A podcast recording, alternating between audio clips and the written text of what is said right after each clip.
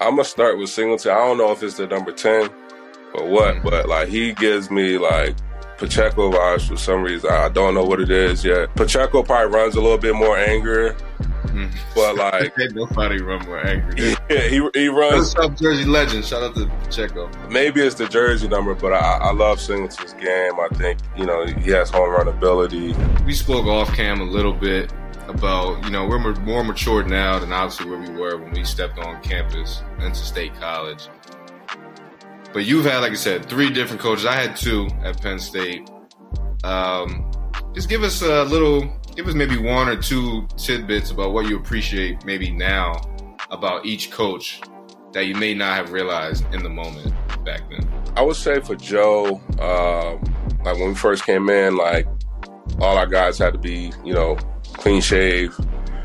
Uh, when we travel, we're traveling in suits. Um, you know, we're looking apart. How we present ourselves is everything. And, you know, being eighteen, like in high school, we we never traveled like that. You know, we mm-hmm. were, we had our pads on. I was like, oh, I'm not too sure why we're doing this. But like now, like as I'm, you know, getting up and getting dressed for work every day, when I'm going into that, you know, that office of mine, I, you know, I'm, I'm putting my best foot forward. And uh,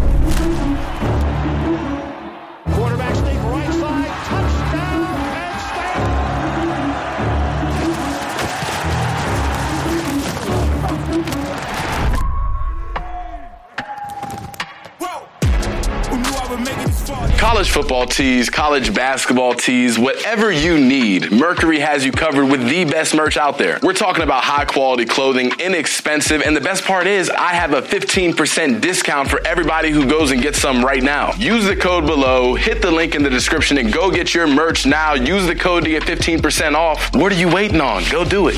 What's up, folks? Back here with my guy, B. Bell. Another episode of The Pocket. Um, I'm stoked about this one. I think we're gonna we're gonna kind of go off the rails a little bit. We're gonna focus on what we need to focus on and keep up with our off-season thing. We're gonna talk about the running backs. We got uh, one one of our former teammates, uh, Bill Belton, joining us. Guy who I have been coaching with for the past few years at his alma mater, Winslow High School, down here in South Jersey. He's doing a lot of really good things. Yeah, man. Another South Jersey guy. It's like a big theme for us now. We're just we're just. Hey, I don't, I don't mind that one bit. I know you don't. I know you don't. I got to get some more Virginia representation in here. Yeah, we got, we got, a, lot, we got a lot of we got yeah, we got a lot of P S U Virginia guys. Who's another one?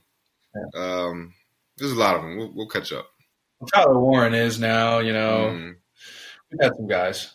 But anyway, um, Bill's gonna. I think Bill's got a really cool perspective on a lot of things. Uh, I unfortunately was not able to be part of this interview. I got hung up last night. I was actually uh, with Saquon and Grant. We were doing a uh, – he's got an event coming up that we're gonna we're gonna be giving everyone more details about, but we were we were testing a, a golf course that we're potentially going to be doing this at, and um, ended up getting caught up at dinner with them and catching up. So sometimes uh, things get in the way, but that's why it's great to have a, gr- a great, fantastic wingman in B. Bell. Being able to hammer that hey, man, one. It's so. About family. You were with family. Yeah, I, I was with family. It's all it's all good. I know it is. So, um, so we got that going down. So I, I want to dive into this right now because this is what I'm seeing on all the message boards. I'm seeing it on Twitter. Um, I don't. I, I I have such a skewed opinion because I think you do too because we've both been through this. But everyone is talking about the winner workouts competitor of the day. B, like what what's your take on this? Because I'm gonna go I'm gonna go in on this a little bit. I wanna I wanna give you the floor right now to talk about right. the winter workout competitor today and how much Penn State social media is eating this up and why. I mean, I'll start with I'm glad they are, you know, focused and paying attention. I mean, that's good. It's a sense of just, you know, all eyes are always on the program. When it comes to winter workouts, for those that may not know, it's the, the grueling part of the off season for these kids, these guys. It's five, you know, on the field, five o'clock, ready to go. So you're getting up four, four thirty, and it's the toughest workout. It's more of a, almost to me, it's more of a, at least it was for us, more of a mental battle than a, well, it's it's physical too. Don't get me wrong, a mental and physical like battle of fortitude, you know, to really like chisel the armor of like, all right, we're warriors, we're grinding, this is off season, getting us prepped for the season to come. And what Penn State does is they anoint a workout warrior of the day per position. And what I know you're alluding to is the quarterback position, which we're all paying attention to uh, this offseason with the two guys that we had last season, but also the new uh, new incomer, uh, Grudemeyer, that the kid that just uh, enrolled. And, you know, there's a lot of stock being put in that Drew has not been named a workout warrior of the day. I believe he got one. He got one? Okay, he got, he got one. one. He got one. That's yeah. good. I thought yeah. he still did that, Vinny. But, um, you know, Pribula has been racking them all up, which, I mean, look, it's it's no shock that the more athletic guys are winning these awards. I mean, uh, Drew, bigger set guy. Yeah, I think he's, he's he reminds me of like a Big Ben type S size, like weight to. I don't know what he yeah. officially weighs, but he's bigger than he's bigger than I was. Yeah. Like he's like he's like two forty almost, yeah. two forty five. Like I mean, he's he's a big cat. Yeah, and I mean, he's a good athlete. That's a natural yeah. two forty. Which as he matures, yeah. I'm sure he'll trim up and things like that. But that's later down the line. So I think it's probably been if it's if I can imagine.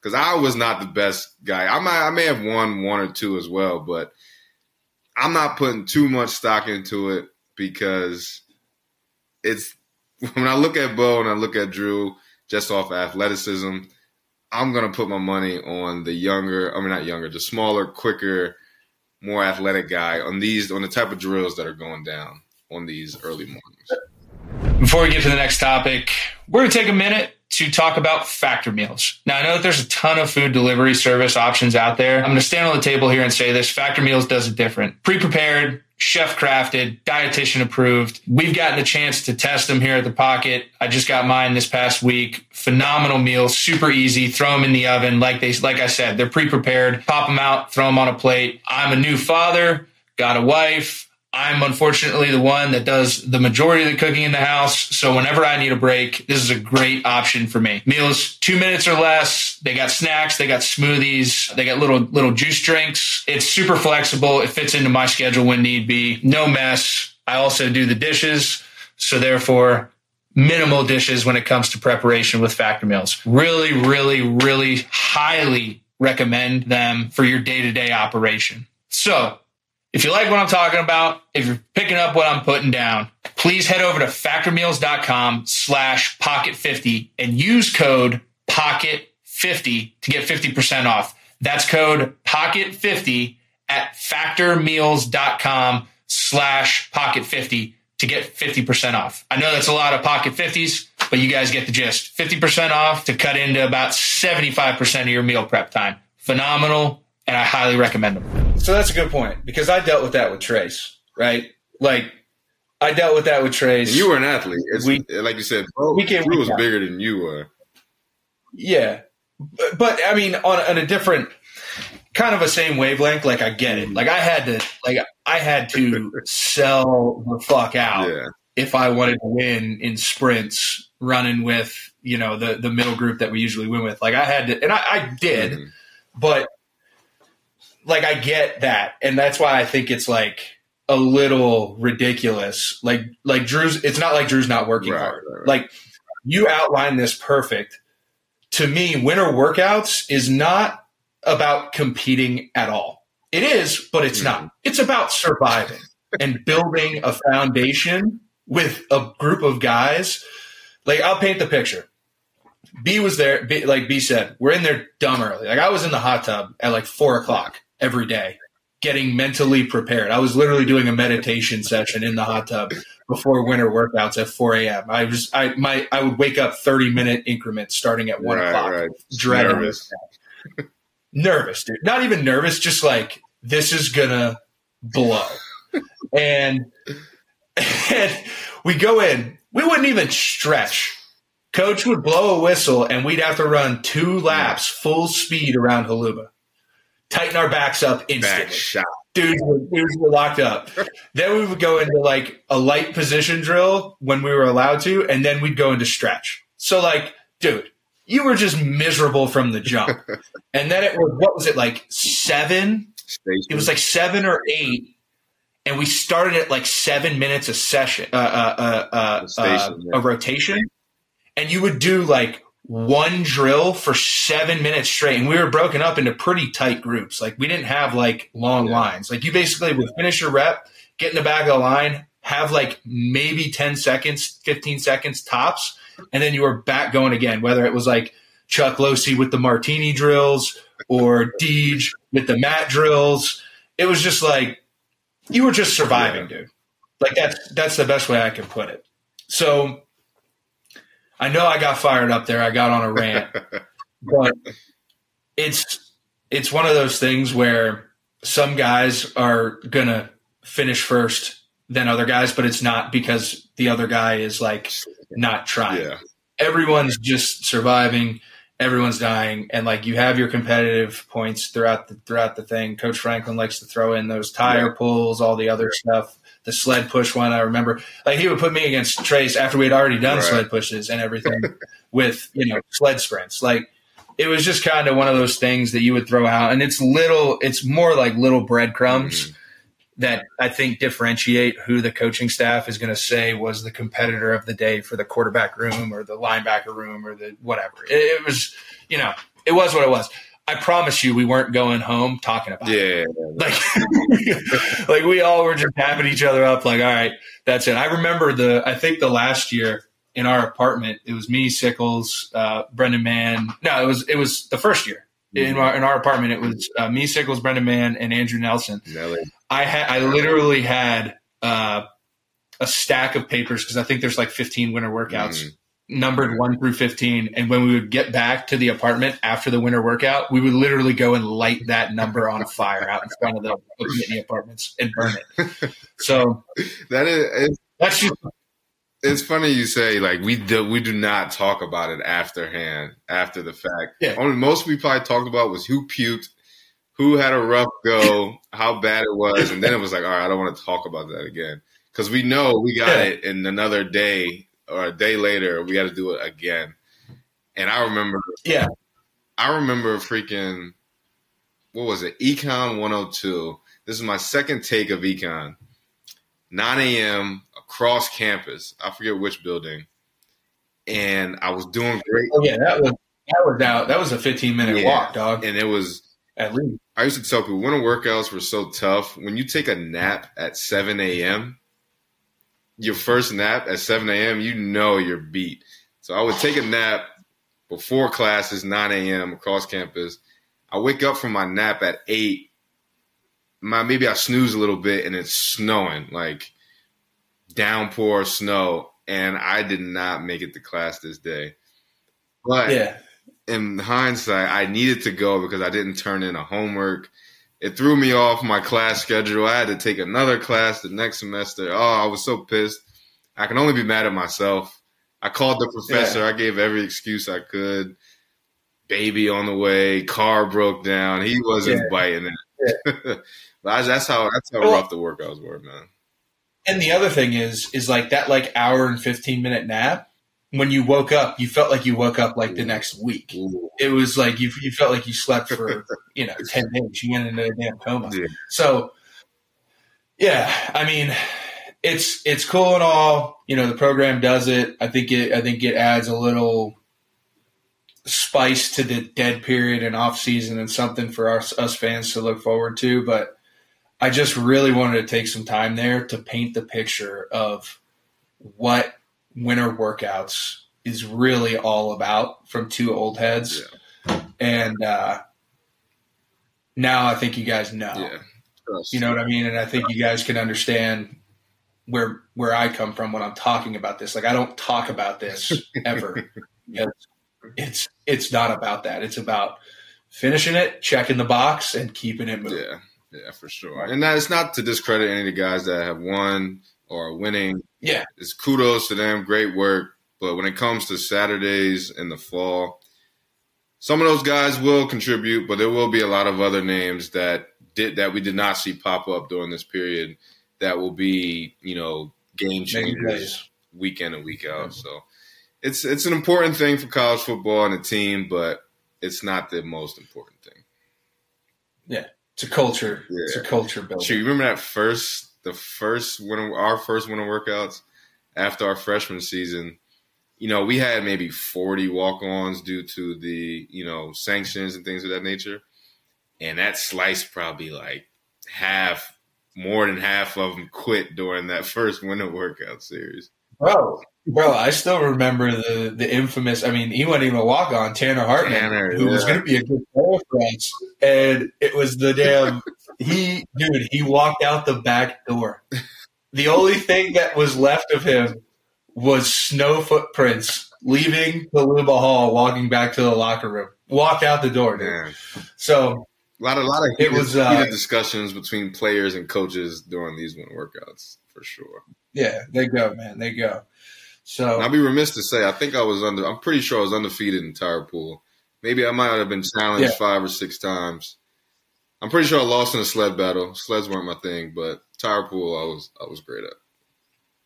Yeah. I um I can't even remember, but I know I know Trace and I did have a good like Trace and I. Although Trace was a different athlete, mm-hmm. we we we we matched up pretty well with some things, so that was fun. But you know, I, I, and now this is kind of the meat and potatoes that I really want to get into as well, like bigger level conversations going on with the landscape of college football and and. Obviously, this is a little bit of an older one, but we haven't really gotten the chance to talk about it with this offseason thing that we've been doing. So this merger between the between the S E C and the Big Ten, where they're doing like a consultative, and I'm not super privy to it. I've I've paid attention. I've yeah. read a few articles. I don't know the, the nuts and bolts, so you know, make sure you guys light me up in the comments.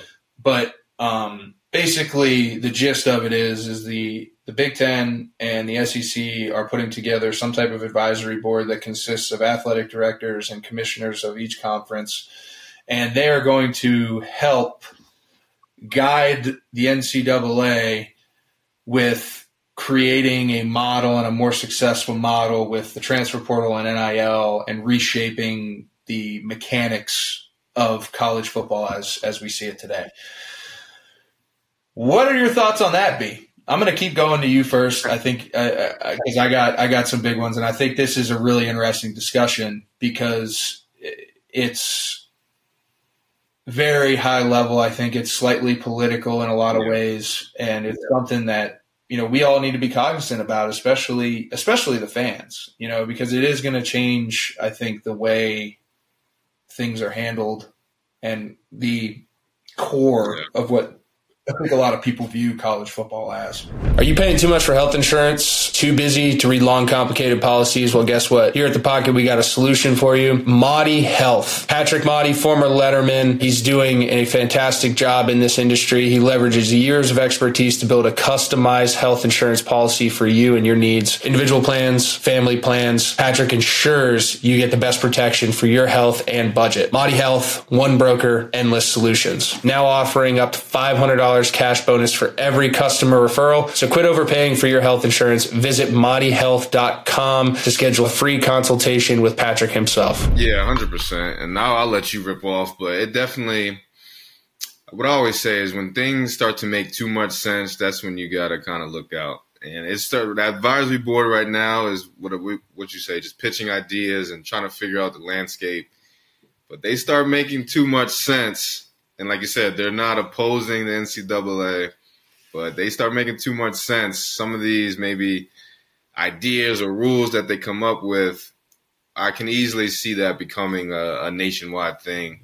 And as we keep talking about the kind of maybe dis, disbarring of the N C double A and what it is today for the future college football, because I know you were the first person I've heard say what it kind of needs to be, follow more of a N F L landscape uh, as far as like commissioners and kind of individualized a little bit. So we'll see, but I it's it's necessary. I'm not sure where, what will come of this right now, but it seems very much necessary.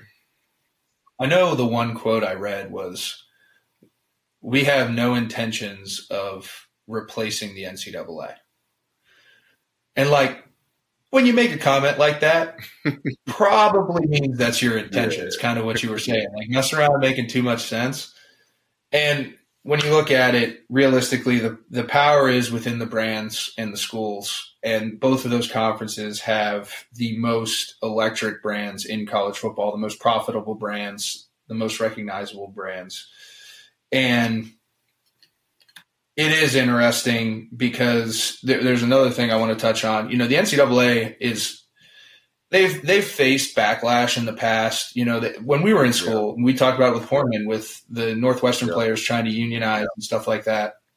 They've faced battles and they've put out fires, but I don't think they've ever faced this volume of battles on various fronts. Yeah. And, you know, the Tennessee and Virginia just disbanded the, the the the timeline in which when N I L can take effect with players. So they're saying that, you know, you had to wait until college to start having N I L discussions. Um, and I think that's part of the reason why Quinn Ewers left his senior year and went to Ohio State. So, like, kid made him, kid made, you know, a ballsy move. Couple of years later, now you're starting to see some legislation saying that you can now start having N I L discussions with high school athletes. That completely opens the floodgates to donors and, you know, backdoor deals and those old dark lit mafioso type cigar rooms, which I don't think is a good thing. I think it's a good thing for the players to be able to start having that discussion and understanding their valuation in the market earlier. But I don't think that that's necessarily a good thing when you're trying to decide where you're going to school. And that goes back to the larger discussion of, like, there needs to be cap. There needs to be salary cap. They need to level the playing field because Texas A and M can buy anybody they want based upon their funding and their donors, and it's been that way for years. Right. It goes back to the Bear Bryant days and the Junction Boys. Like, it, there's just communities and booster clubs that can do more, and it's an unfair advantage. So you you really have to start figuring out, how can we level out this whole N I L thing? How can we allow players to make money off of their name, image, and likeness, which I think is completely reasonable, and I think it, it, I've been on this bandwagon for a while, um, while also keeping the integrity and the purity of what college sports are. And that's a very hard, that's a very hard dynamic to tackle. But I think you have, again, two of the large, the the two conferences in college football coming together and saying, let's figure out how to do this. It should be really scary right. for the N C double A in terms of their reign with, you know, the amateurism of college athletics. Um, and realistically speaking, you know, like uh, let's, let's just get into it. You know, the, the, the, the timeline now with being able to talk to college, high school athletes, like that's a big thing. I know that, I mean, I, I'm sure you've heard this stuff too. And, you know, I want to get your take mm-hmm. on it, but you know, kids, the first question when we went to school, I, I, I may have outlined this in the past. Like, my high school coach made me write out like a list so I could compare apples to apples with all the schools that I wanted to attend. And it was like academics, athletics, and then social. Um, and, it, you know, he always used to say, Christian, you know, you can you can get hurt and never play another down. You got to be happy where you're at school and so on and so forth. And he was right.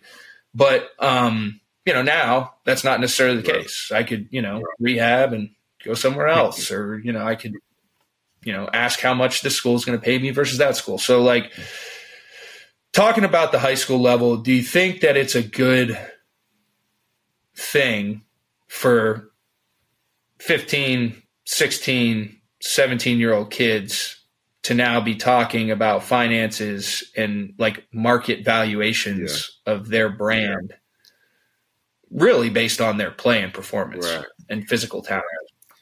I mean, it's such a double-edged sword, kind of what you were alluding to, where it's great, yes, young players, women, men, any sport. I know we're talking football probably brings the most dollars, but any sport, if you're, you know, you're grinding, you should pay attention to what you can accumulate based off your name, image, and likeness because, as we know. And we always talk about this, B. I don't mean to cut you off, but we always talk about this, like, like football is such a small window. Yeah. Man. You know what I mean? Like, realistically speaking, just because of the physicality of the game, it's such a small window, and I want to throw that out no, there just to get the perspective of it. Very important. Just to stick with football, that's a great, great fact. So why not should these young players, fifteen, sixteen, start taking notice and knowledge of, you know, this window of time, possible window of time for the, let's just say at sixteen, you know, N F L is not for long, but let's just say the next twenty years to the thirty, uh, thirty-six, right? If I can accumulate, know my market share, know my value, I should start learning about it. But the double-edged sword of it is, is when it becomes too much of a focus, like you said. If this is the determining factor for everything is, you know, my cut, my share, that takes away from high school football. Ultimately, like you said, the purest sport, college football, and it's it taints the game. I mean, I've I've heard from several, yeah. whether it's coaches now, players that are maybe more mature that can understand, like, hey, this kid is walking in our locker room making X. We talked about it last episode. There's expectations for a certain amount of money you're getting, where in college, if you're not reaching that, nothing really happens. In the league, yeah. hey, you're not doing it. We'll see you later. That's not necessarily happening. And I see it with my, yeah. I have young nephews that are about to embark in high school football.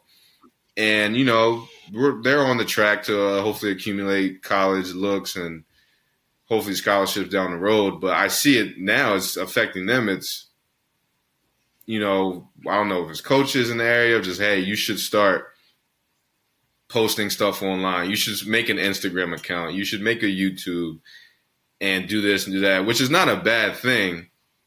But for young kids that maybe not have all the knowledge, and who, for parents that may not have been through the process and know what is what's really going on, I, I can see it being a lot for a fourteen, thirteen-year-old kid that's trying to make sure he's he's being noticed on every forefront, where it should just be, hey, go handle business at school, go ball out as you should anyway, and let the cards fall where they may.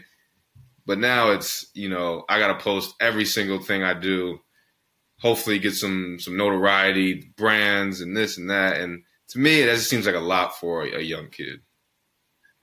I mean, it puts pressure. Like, you're taking away their childhood. Yeah. Like, at the end of the day, you're taking away their childhood. But I've also said this. I, I, I said this with Adam when he interviewed me on, on Next Up. It was like the best advice I ever got was from my high school coach. It was like, you have to be willing to be different. You have to be willing to be alone.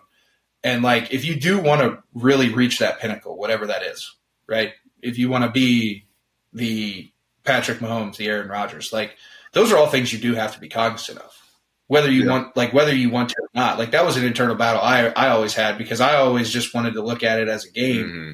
but, like, it really wasn't, yeah. and it's not. I think that's out the window now. I was the and, same way. And you're, you're like, you're not a kid. Mm-hmm. Like, you have so you have such a large platform. Like, you aren't, like, you might be a sixteen year old kid, but you're not a kid. People don't view you like that. And that's, that's part of it, man. And there's a lot with, with great power comes great responsibility type of thing. So, you know, I almost wish, like, it's hard. And again, it's another moneymaker, and there's going to be people coming in for the wrong reasons, but, like, some type of advisory consortium for these families, like, you know, the N C double A clearinghouse, right. like, we had to go in and do that to get, start getting recruited, like some type of, like, clearinghouse regulatory system that starts educating yeah.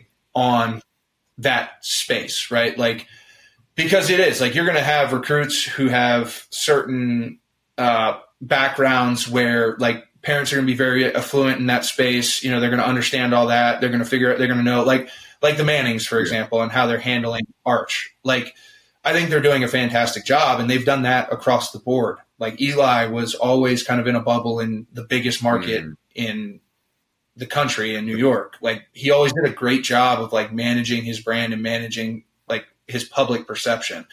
And I see them doing it with Arch now. You know, everyone's putting this pressure on this kid to transfer. And he's like, dude, like, why? Right. Like, I'm like, I'm like, everything's right here in front of me. And it's just not, like, it's not the path of, you know, every other number one quarterback in the country, but it's going to be my path. Mm-hmm. And ultimately, I think it's going to be a great path for him. Um, just looking at it from the outside. And I know that's kind of an oddball to throw in there, but I, you know, it's, it's one of those things, like, I think education is really important on this. If you are going to start rolling this out, just because of the fragility of these minds and the, the dynamic of the broad spectrum of backgrounds that these kids are coming from. And it, it, I just think it's really important. I think it's, at the end of the day, you can make college sports what it's about, sports in general. Mm-hmm. But I go back to, like, what it is about is taking a kid who has a ton of God-given talent and providing them with avenues to maximize that in whichever way they want to, and ultimately doing right by them at the end. And that's a tough ask in today's world, man. And it's sad to say, like, I, you know, I got kids, I'm raising a kid. Like, that's a, that's a very, very tough thing to talk about, but it's true. Like, you have to do right by the kid. And I think that there's a lot of adults who are making an ass pile of money from this shit who might not have the right intentions. And I think that's really scary. Right. Yeah, that's, that's the scary part. And even with uh, recruits' parents, I mean, you, as you said, you're raising a child, and we've been around sports our whole life. We've known parents that seem to want it more than their kid and will push their kid and add pressure to their kid that maybe, you know, that kid's not ready for. And then we see some kids falter, some kids want it, and they rise to the occasion. But that's, that's the scary part. And I, I, that's a great point you said. Some type of advisory clearinghouse to, yeah. Hey, your kid is sixteen, fifteen, has aspirations, has a pretty bright future of at least making it to college ranks. This is what you have to go through if you want to start monetizing off your name, image, and likeness, you know, and just education being the forefront, but, you know, background checks, everything like that, just to make sure everything is protecting the kid. And yeah. And that's what it's about, yeah. man. Like, and it's about giving them a chance. Mm-hmm. Really, it's about giving them a chance. Um, because once you get into that black hole, like, it's, you know, you got, you got people out there scrolling through your Twitter from like, like years yeah. ago, just trying to find that one thing that could be, you know, changing for you. And it's like, I just think it's a little ridiculous. And, you know, it, it's, it's a crazy discussion, but these are all things that this advisory board has to deal with and not us. Yeah, but, yeah. uh, Very true. I mean, I, I think there, know, is a, I think there is a happy medium, a happy place where, like you said, you can do right by the kids. The kids can make money. The, the adults and leadership and everything like that can make money. And the game of college football can still be pure. It's a tough ask, but it is possible. It reminds me of like, what I used to talk to like young recruits at Penn State, like, hey, you can come here, play the best level of college football, be on T V, make it to the league, great education, great network, alumni association, and party and have a great college life. But you gotta like, you gotta navigate that. It's possible though. You can go off the rails easily, but you also can accomplish all of those things. And it just yeah. takes, takes, and, takes a village.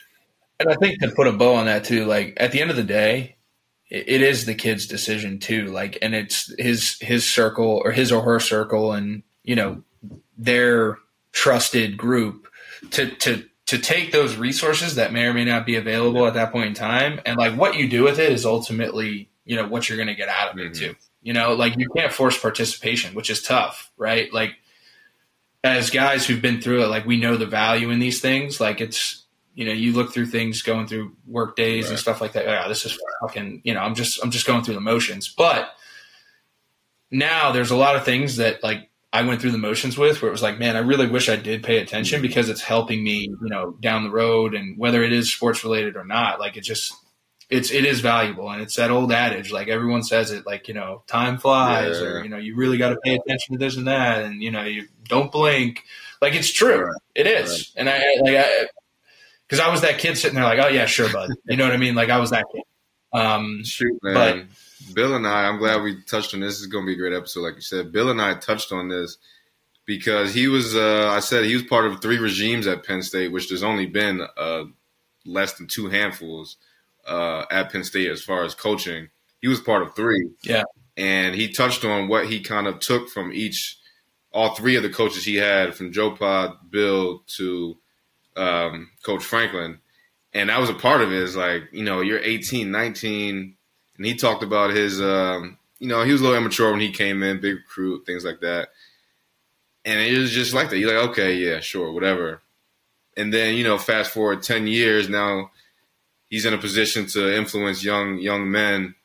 It's like, no, I, I took, I, I listen to those lessons now, and they do so much for me, and I can give back so much more because of those lessons, which at the time, you wish you, like, soaked it in a little more, but, you know, that's life, and that's how it goes. And at the end of the day, you're still in an opportune uh, time in your life to give back and help other kids.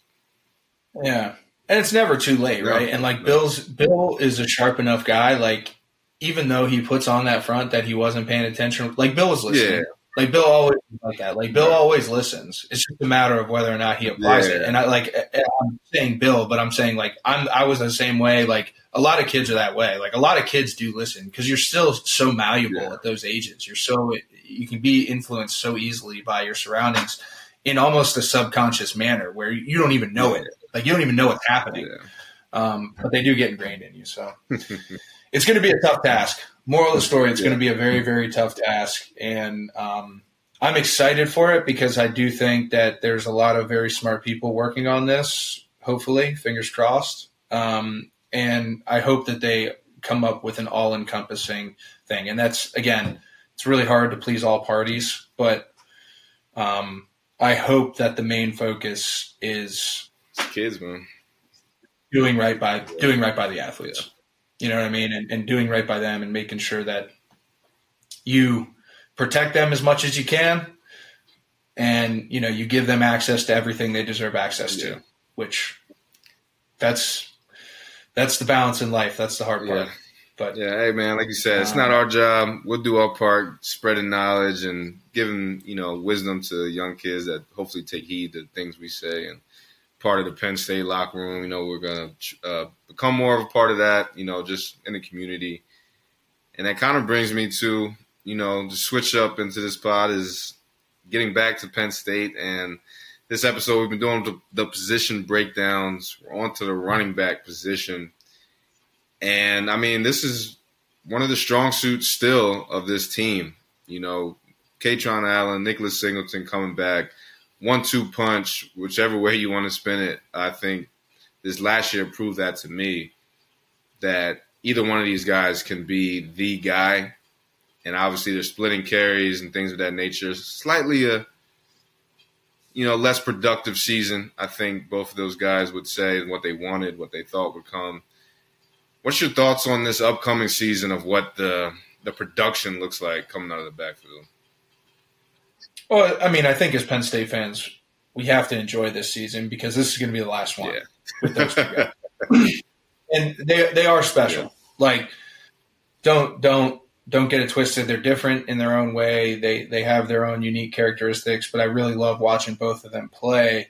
And it was funny watching this year. Like you really, to me, you really saw Kaytron like fit what we were doing offensively. It was more of an efficient run game, less of an explosive run game for whatever reason. You know, maybe we weren't quite getting to those second level blocks. Maybe the backs weren't making, you know, the cuts, just like, and that's football. Yeah. So you really can't change that. But like, it just seemed like Kaytron got in a better rhythm this year than Nick did.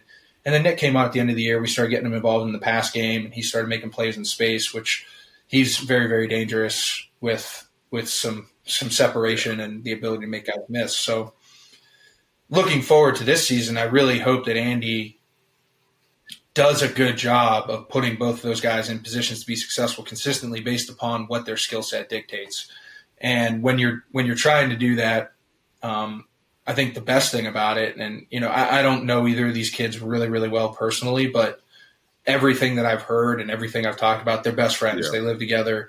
Um, there's no animosity, real friction or or ego involved in that relationship, which is super easy as a coaching as a coaching staff when you're rolling in. Like you have two kids who are committed to just winning football games and doing their part. Now I I don't have to worry about any other bullshit. I don't have to worry about drama, nothing. I just have to put them in positions to be successful. So I think that's the task. Is is go back, study what Nick did two years ago, study what Kaytron did really last year. Find out where they fit and just do it over and week in, week out, add wrinkles, but put them in positions. And ultimately it's up to them to make it right. They have to do it. And uh, I think that there's some steps, you know, like I said, Nick, Nick just seemed a little off early in the year and, you know, I'm happy he got some confidence mm-hmm. leading off in the back half. And, you know, it, you say it all the time. It is so confidence driven. And, you know, fortunately neither of them really took big hits from like the media and outside pressure. You know, there were some, but nothing crazy. And yeah, I just think, I, I think that this room and historically speaking through Coach Franklin's tenure, we've always had guys back there that can be difference makers. I'm sure we probably have two or three kids coming in who are going to be the same, same type of caliber. Yeah. So making yeah. sure you create an environment that is holistic, it shares the wealth, and it just puts these kids in positions to be successful. It's vitally important. Um, and that's, I know that's very long-winded and very kind of hypothetical, but you know, I, I'm, I'm like that show me guy, dude. I'm a show me right. state type guy. Like I just want to see it. And, you know, a lot of the analysis is left to the ball being kicked off and, you know, seeing, seeing how it plays. So, yeah, no, you touched on like the confidence thing. I think part of it too could be at least, you know, at least for Nicholas is coming off a freshman season where he kind of exploded to a certain degree as far as probably expecting the same amount of production, same amount of big plays. And like you said, for whatever reason, it's just football. They weren't quite breaking. They were close many times. End of the season, you saw once he finally kind of broke one, got in the end zone, um, he kind of released that that tension. But I think the for Coach Kotelnicki, the the challenge is what do you do with this like abundance? I feel like the, the weapons, although our offense didn't necessarily show it on the production stats, the weapons are like there's so many of them. Yeah, you know. I mean, it's analysis by paralysis. I think that's kind of what caught up mm-hmm. Yersich, right? Like, you had all these weapons. You and I covered it so much. Like, you really did. Yeah. I mean, you can analyze it however you want. Like, if I'm in that locker room and I'm the quarterback of that team, like, I'm extremely excited about what's around me on a daily right. basis. And, like, to your point, I think you can almost, like, it's it is also a, a double-edged sword in a way where – you start overthinking it and you start trying to figure it out and you don't get everybody on the same page and then egos start taking over. And it's like, it, those things can come off the rails. Those super team type mentalities can come off the rails so fast um, and just consume the, the room. And I just think that's kind of what happened with our offense. I think from a mentality standpoint, we had some, we did some things that showed some tendencies because of our weaknesses. But, like, our weaknesses really weren't large enough to, to cause that type of panic. Right. And it should have been more of a focus on our strengths and how we can maximize those. So um, I think that kind of answers your yeah. question. Like, like let's yeah. let's focus on that, spread the wealth. And, like, if it's Nick's day, it's Nick's day. If it's Kaytron's day, it's Kaytron's day. If it's, uh, you know, if it's going to be Tyler Warren's day, it's going to be his day. Like, you're going to figure those things out. And when you're in that environment, and as long as you're winning, um, that tends to work out because winning, right. winning, winning cures all. Winning heals all wounds. So um, I think that's the balance yeah. is like when you come in, yeah. you know, don't get overwhelmed by it, but just have a positive attitude every day and and breathe confidence into each of those kids um, and give them opportunities. And let the let the chips fall, you know what I mean? And understand that, you know, hey, it's a merit system. Yeah. You got to earn these yeah. touches. Yeah. You got to earn this. You got to earn that. And, you know, you will. Uh, and when you do, it's going to be a whole hell of a lot of fun. Right. You know what I mean? Hey, I'm excited to see uh, Spring Bowl rolls out, kind of getting an idea of what we can see on the offensive side of the ball this season. A lot of expectations, yeah. new coach. Second-year starter for quarterback, running back rooms full of horses, stable, strong. Uh, looking forward to it, man. It should be another, uh, you know, edge-of-the-seat type of season. I can't, you know, as becoming one of those fans. But I'm excited for these guys. Yeah. Opportunities there. And as you said, it's, it's more than likely it's the last season for both of these backs. So also you got to, you know, Roll roll in the, the young guys a little bit, get their feet wet a little bit throughout this season, as we saw some of those guys last season. And, uh, you know, keep yeah. keep reloading reloading the gun uh, with this talent. Yeah, and the interesting thing about that, too, is is with with the addition of these teams from the West, you know, there's there's going to be less and less cupcake, cupcake games on the schedule where, you know, the Delawares of the world are going to roll in and you're going to be able to roll these guys out in the second half. So a lot of these first impressions for these younger guys are going to come on some pretty big stages. Mm. I love that. Um, you know, it's just part of it. So I, love uh, I think that that's I think that's going to be another interesting thing to watch is is these guys getting their feet wet. They're, it's right. you can't you can't temper the fire any any longer as a coach. Mm-hmm. You have to you have to really get these guys ready to go Um, and it's going to be against the big yeah, dogs. That's a great point. And, that's a great point. I love that yeah. for the young guys. And no, young guys also with transfer portal guys, you know, kind of have a little bit more experience is a big thing right now in college football. And I talked to Bill about that a little bit. And I know we're excited to introduce our guy back into the, you know, Penn State, Penn State realm of fans. You know, we love to open this up to all Letterman, guys we played with, guys we haven't looked up to. There was a brotherhood, so uh, definitely look forward to getting more guys like Bill on here. We talk about getting the rest of the Super Six on here. Bill, I mean, uh, Dion may be hard. He's a coach now, but we touched on that. So conflict of interest there. Yeah. But without further ado, I want to bring in our guy, former Penn State running back, Bill Belton, to the show and to the pocket. Before we get to the next topic, we're going to take a minute to talk about Factor Meals. Now, I know that there's a ton of food delivery service options out there. I'm going to stand on the table here and say this. Factor Meals does it different. Pre-prepared, chef-crafted, dietitian approved. We've gotten a chance to test them here at The Pocket. I just got mine this past week. Phenomenal meals, super easy. Throw them in the oven. Like they, like I said, they're pre-prepared. Pop them out, throw them on a plate. I'm a new father, got a wife. I'm unfortunately the one that does the majority of the cooking in the house. So whenever I need a break, this is a great option for me. Meals, two minutes or less. They got snacks. They got smoothies. They got little, little juice drinks. It's super flexible. It fits into my schedule when need be. No mess. I also do the dishes. So therefore, minimal dishes when it comes to preparation with Factor Meals. Really, really, really highly recommend them for your day-to-day operation. So, if you like what I'm talking about, if you're picking up what I'm putting down, please head over to factormeals.com slash pocket50 and use code pocket fifty to get fifty percent off. That's code pocket fifty at factormeals.com slash pocket50 to get fifty percent off. I know that's a lot of pocket fifties, but you guys get the gist. fifty percent off to cut into about seventy-five percent of your meal prep time. Phenomenal, and I highly recommend them. What's going on, Pocket listeners? B-Bell here with one of my O Gs, one of my guys, Penn State legend, part of the Super Six, the one and only Bill Belton, South Jersey legend. Also, man, I remember my first introduction to you, coming from South Jersey as well, was your highlight tape. It had like a Tavon Austin-esque like hype to it. I remember just you running around that quarterback. Was it number ten, I believe? Yes, sir. Throwing it to your boy. Um, And that was my first introduction. When I started to kind of, you know, associate myself with Penn State, everyone in the area was like, oh, do you know Bill? You know Bill? You know Bill? I'm like, nah, I don't know Bill. But shortly, we uh, we grew into a relationship once I got up there. I remember those. Uh, I appreciate you for those rides home, those ride home uh, from State College down to sure. Sicklerville. My pops meeting you at the diner, or meeting us at the diner. What was that, Silver Diner? Yeah.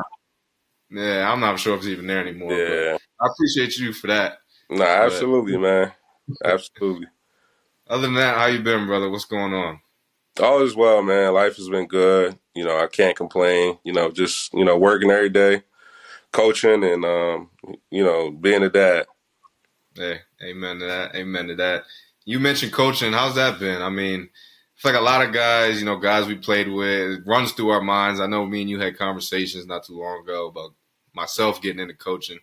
I'm not ready yet. I say yet because I don't want to, you know, put a cap on it. But how has that been? I feel like you're a perfect example of what it can be to be a great coach.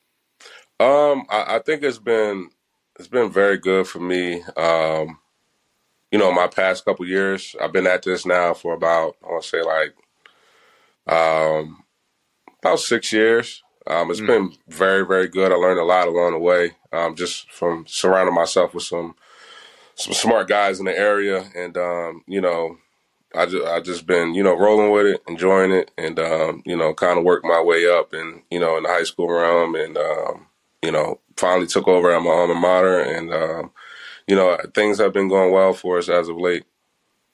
Yeah, man, y'all, y'all got things rolling down there. Y'all got big-time athletes racking up the dubs. I've been paying attention. I know Hack has, as he's been a part of it. So, I mean, y'all keep it up as well. Definitely got to get down there and tap in with y'all a little bit more myself. Absolutely.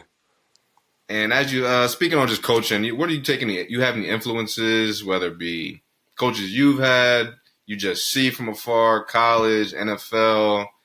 Talk to us about that. I think uh, my influences will be the coaches that had a direct impact on me. I think, um, you know, during my time there, I played for three different staffs, so I got a chance to be around so many, like, good coaches.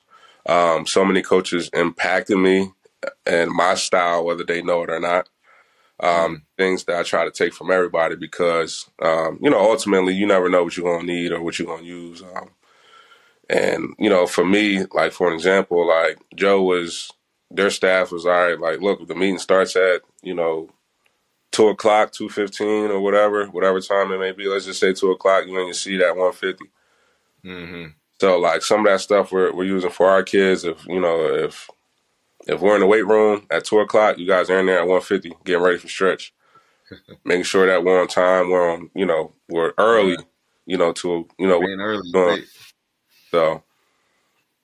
Yeah, man, speak to that. I mean, that's why you're a great, you know, Penn State letterman to talk to. Outside of just being my guy, like you said, you've had, you've been through three different regimes, which has only been maybe four or five regimes at Penn State in its entire history. Right. And you've been a part of three of those. That is, it's not easy. And I don't think, I think a lot of people from outside look at kids, especially in today's era of transfer portal, this kid's going there, spending four months and he's at a different school. It's a totally different time now, but talk to us about what it was going through those three changes as a eighteen, nineteen, twenty-year-old kid, as we can say now. Right. I think the, the, the greatest thing it taught me was how to adapt. Um, mm-hmm. I think that's something that's kind of lost in, you know, college football today. Um, just with the transfer portal, like, when you see change, like, you know, a kid's first instinct is to, you know, I'm going to get in this portal, I'm going to go find a new home and kind of, you know, figuring it out. But, like, you know, that wasn't for me. You know, times mm-hmm. were different back then. But for me, I'm like, all right, well, we got a new, we got some new energy in here. Um, you know, let me see how this is. Let me see, you know, how I'm gonna fit in and, and, and you know, make it work. Um, that's just, you know, who I was raised to be, um, how my parents brought me up. And, um, you know, at the end of the day, you're going to have to compete and, and do whatever, you know, wherever you go. But right. um, that's all it taught me, to be honest with you. And, and that's something I carried over into my, my everyday life and, you know, my job now. Right. Yeah, I definitely see that. And we spoke off cam a little bit about, you know, we're more matured now than obviously where we were when we stepped on campus into State College. But you've had, like I said, three different coaches. I had two at Penn State.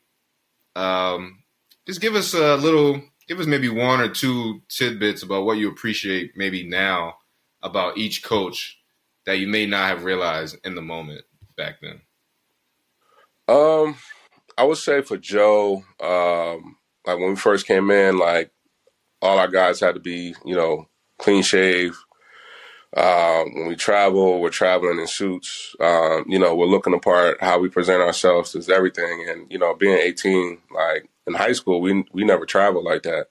You know, we mm-hmm. wore suits or we had our pads on. I was like, oh, I'm not too sure why we're doing this. But, like, now, like, as I'm, you know, getting up and getting dressed for work every day, when I'm going into that, you know, that office of mine, I, you know, I'm I'm putting my best foot forward. And, um, you know, people understand what I represent by the way I dressed and how I carry myself. I think for, for Bill, um, he taught me a lot about just um, responsibility. I think at that point in my career, um, I had some growing up to do. Um, I was kind of in a space where, Um, I love playing football, but I love, you know, being outside, having fun, and, and doing a lot of other things. And I think for him, he just helped me realize, like, look, this is the main thing. You want to keep the main thing, the main thing. And um, like I said, that's something I, I teach my players today. It's like, all right, at the end of the day, you have a goal in mind.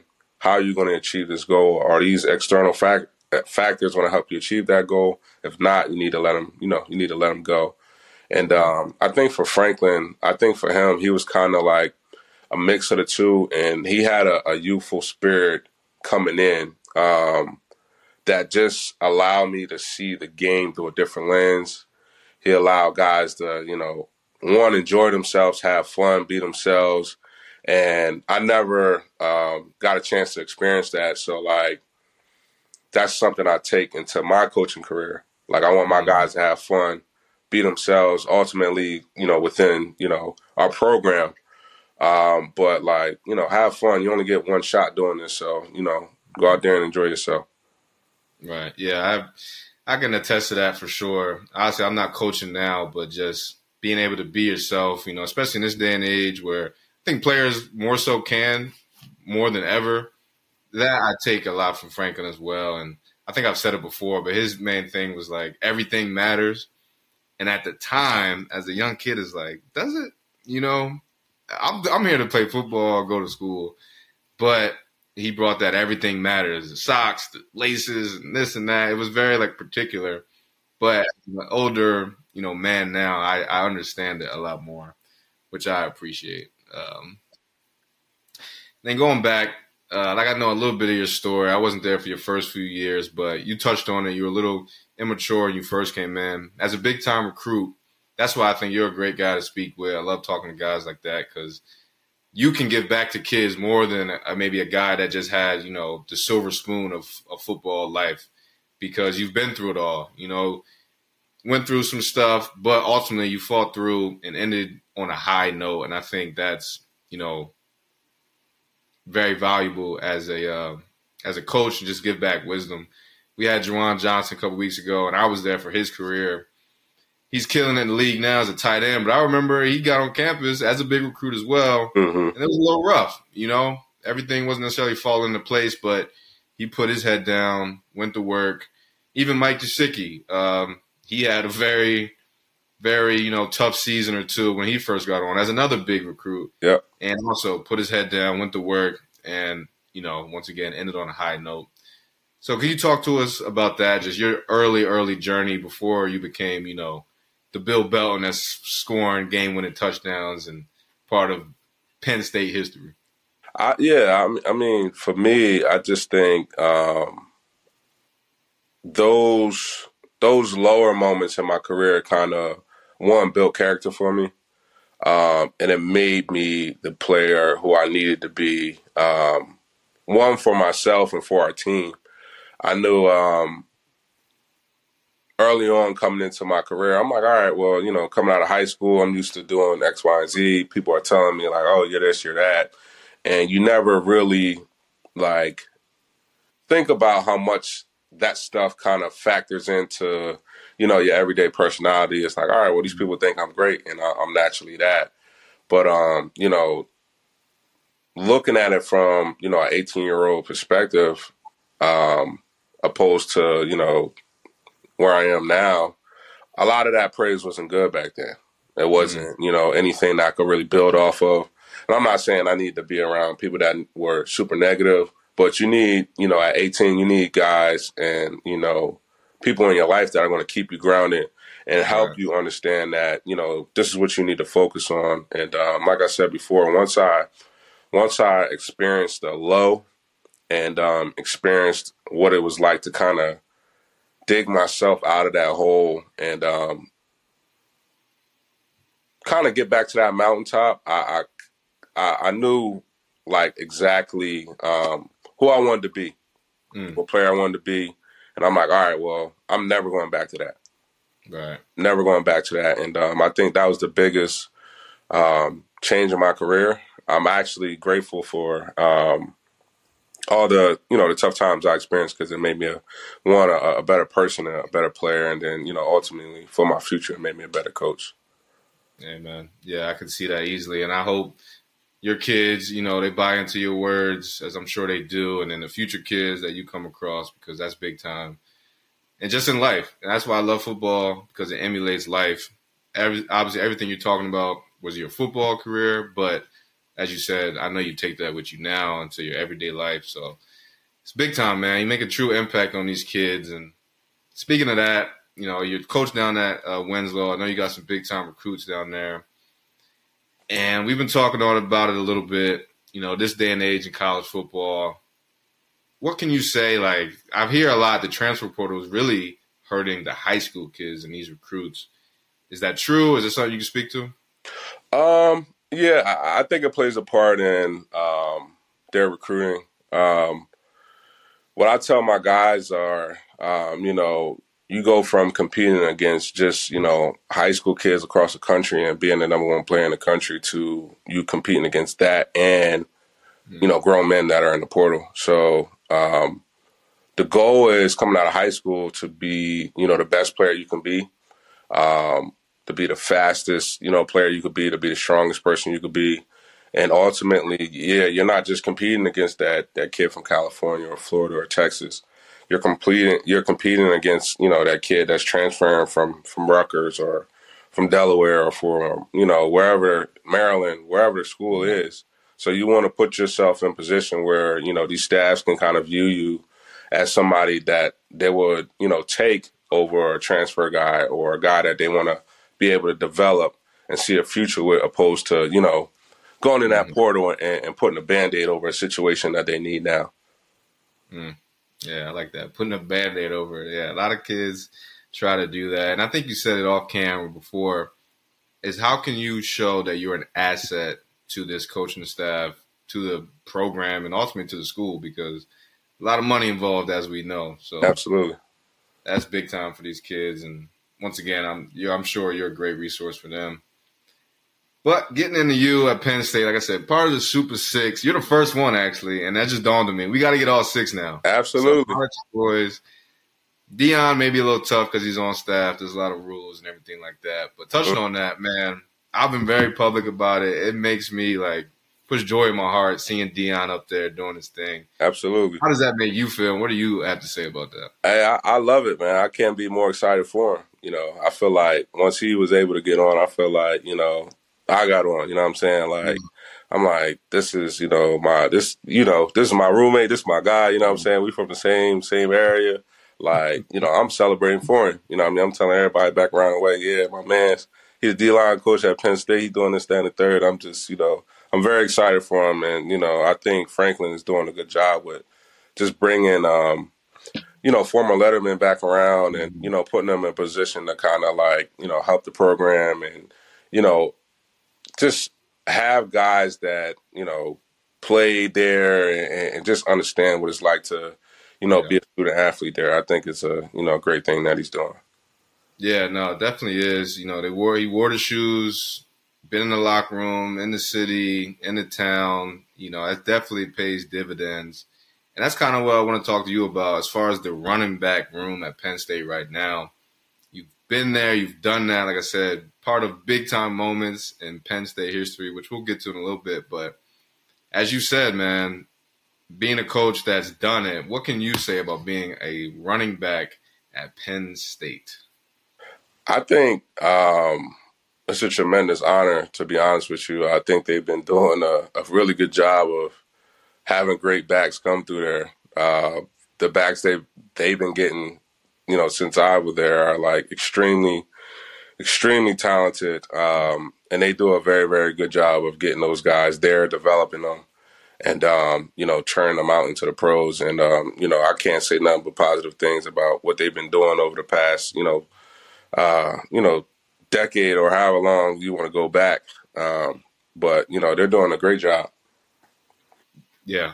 Yeah. And right now we got Kaytron Allen, Nicholas Singleton, kind of a one two punch. And I know you know about one two punch, you know, Zach Zwinnak, even a younger Akil Lynch, uh, yep. kind of in hindsight, right, hungry for his chance.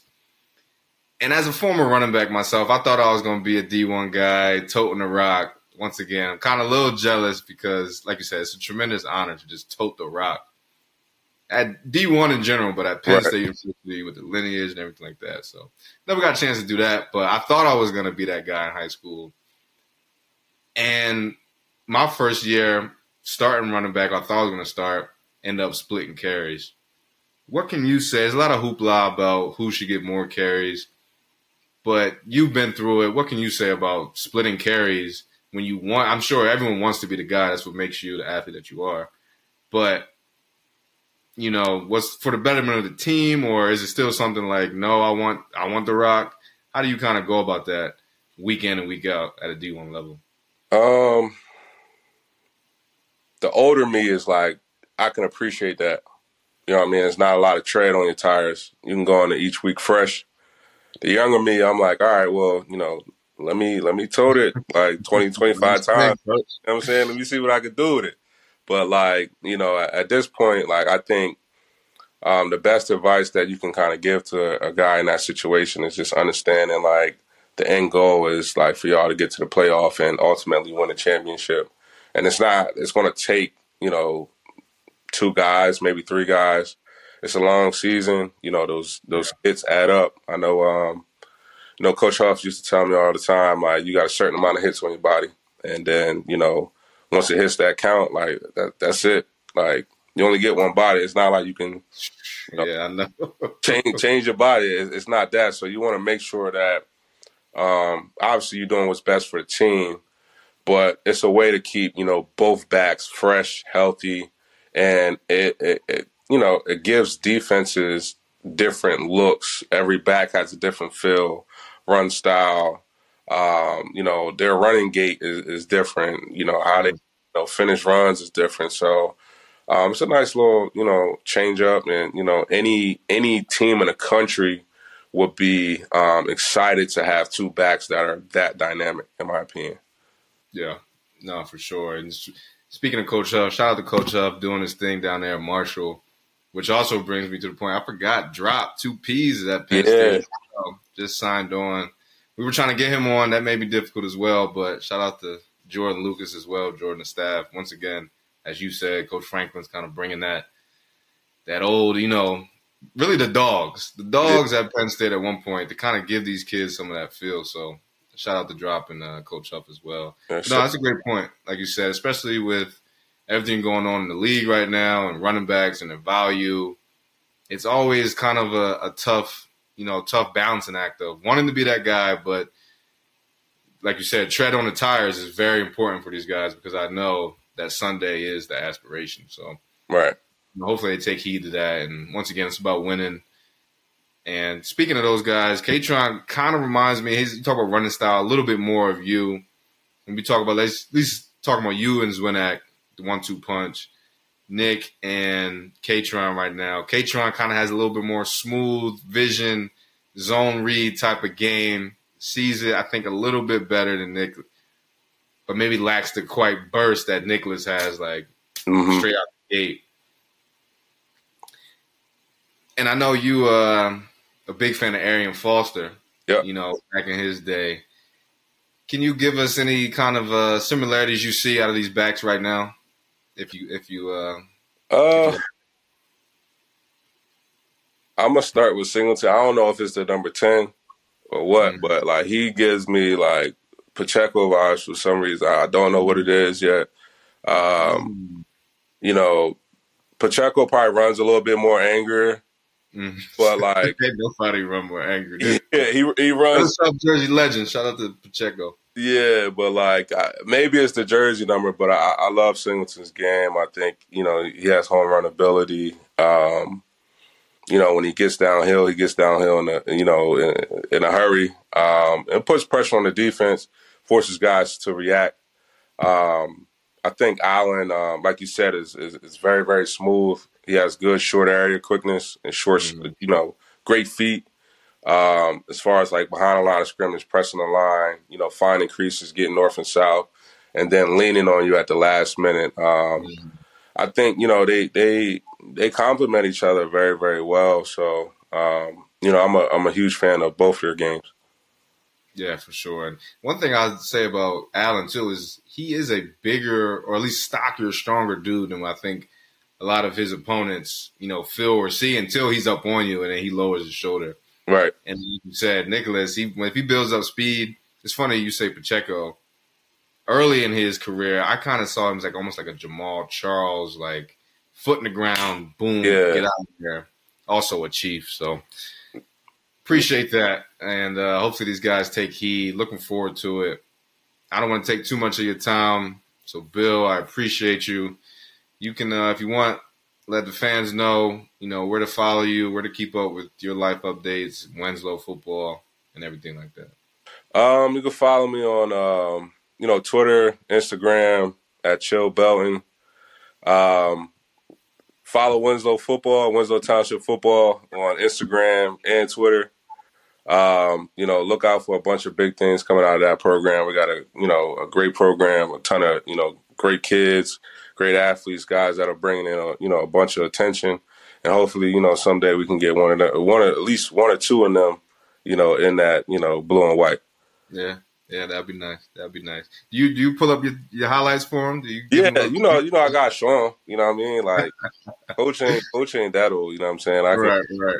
Are you a coach that's out there in cleats or sneakers? I was. I, look, I was early on, but now, like, I'm like, all right, I ain't. These kids don't now. So I go out there in my, my shoes, like, you know. I take right, right, right. A few of my kids, they're like, yo, coach, go put your cleats on. I'm trying to see what's up today. I'm like, all right, man. Let me go fix them up and go stretch right quick. Right, right, right. No, I love that. Once again, first member of the Super Six. Was talking to Adrian a little bit. Got to get K C on here. Big Don. Who else we missing? Oh, A-Rob. You got to yeah. get A-Rob on here, too. That'll, that'll be fire, bro. Don, Don will be fire, too. You know, he just won that, that you know, that bowl, so. What's that, two of them? Yeah. He, he got, hey, you got to be lucky. To get I was about to say, his price might be a little high. I don't know. We'll see. Hey, bro, you know, you know, you know you like family, bro. Appreciate it. Appreciate it. Thank you once again, Penn State fans. Once again, Bill Belton, legend. Appreciate your time, and best of luck in the future, brother. Thank you. Appreciate you, bro. So that was Billy B again. Uh, I feel bad about missing that one. I was looking forward to it, but he's he's he's here in the hood, so we'll we'll get him we'll get him yeah. up and we'll we'll chop it up about some high school ball and stuff like that. We we had some fun the last couple of years. Unfortunately, I'm not going to be able to do it uh, this year on a day to day, game to game type basis. Um, just got a lot of stuff yeah. going on, but um, had a lot of fun. And I know he's he's doing a lot of really good things. And these kids, man, I'm I'm happy for them. They got a great mentor. So, um, with that, uh, again, I think this is going to be a burner. I really hope you guys enjoyed it. Um, make sure you do give us feedback. We're always looking forward to it, um, and we're, we are paying attention and reading it and taking it into account. Don't. Don't don't get that twisted. So um, make sure you guys are hitting us up on all our socials, uh, the Mothership Mercury, State Media P S U, B's personal social, my personal social, as we obviously post these things on a pretty consistent basis. Um, check out the merch store. Merch. Uh, you know, what, what's coming up? What's coming up? Easter? Easter's coming up. The Easter Bunny needs to needs to hook some folks up. Saint Patty's Day, maybe, yeah. Yeah, Saint Patty's Day. You know, maybe we'll get some themed stuff out there. You know what I mean? Um, but – make sure you're checking out the merch store. We're always pumping out new stuff. We're going to have some good stuff coming for this season. Um, be on be on high high alert for that. Support the Pocket in any way you can. And uh, next week is the week, man. We, we're diving into the quarterback room. I think next week's the week. Diving into the quarterback room. So we're going to dial it up with a, with with a, with hopefully, you know, definitely one former quarterback, hopefully a couple extras. You guys have already heard from Trace, so we'll try to I mean, try we get you on a weekly some, basis, so – Yeah, they, they gotta be great. Get me all weekly, man. People, people are getting tired of hearing about me, you know. So, um, but we're getting that dialed in, and uh, yeah, B, another good one down, bro. I'm looking forward to these. These are getting better and better. So, um, appreciate you as always, and we are yes, out. Sir.